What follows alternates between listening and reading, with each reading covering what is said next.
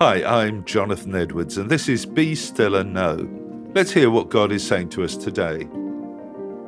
2 Peter chapter 3 verses 17 and 18.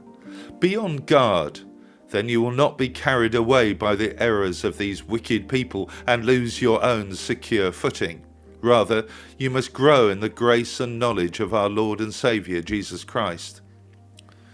These words are particularly interesting when you remember that their author is Peter, the one who betrayed his Lord and who often seemed to wobble in his faith.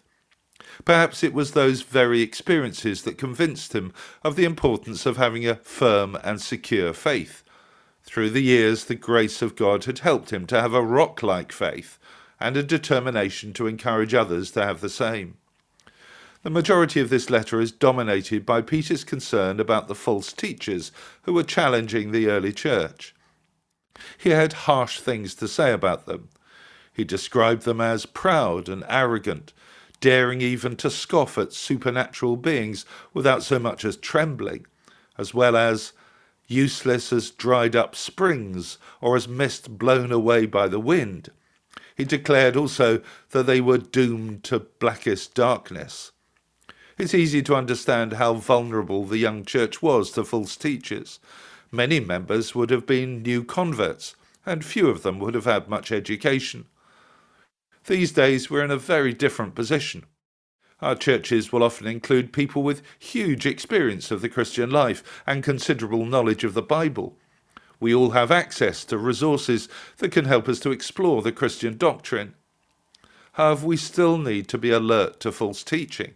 In every age, there are people who want to destroy the church and to demoralize us. Peter would urge us to be on our guard. The best way to stand up against the attacks of false teaching is to live close to the Lord. It's been wisely said that the Christian life is like riding a bicycle. Unless you keep moving, you fall off.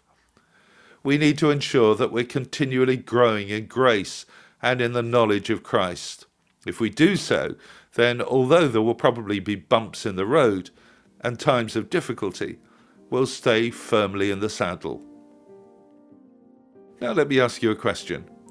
What false teaching challenges you, and how do you stand up to it? And now, let me pray with you. Lord God, help us each day to grow in grace and in our relationship with you.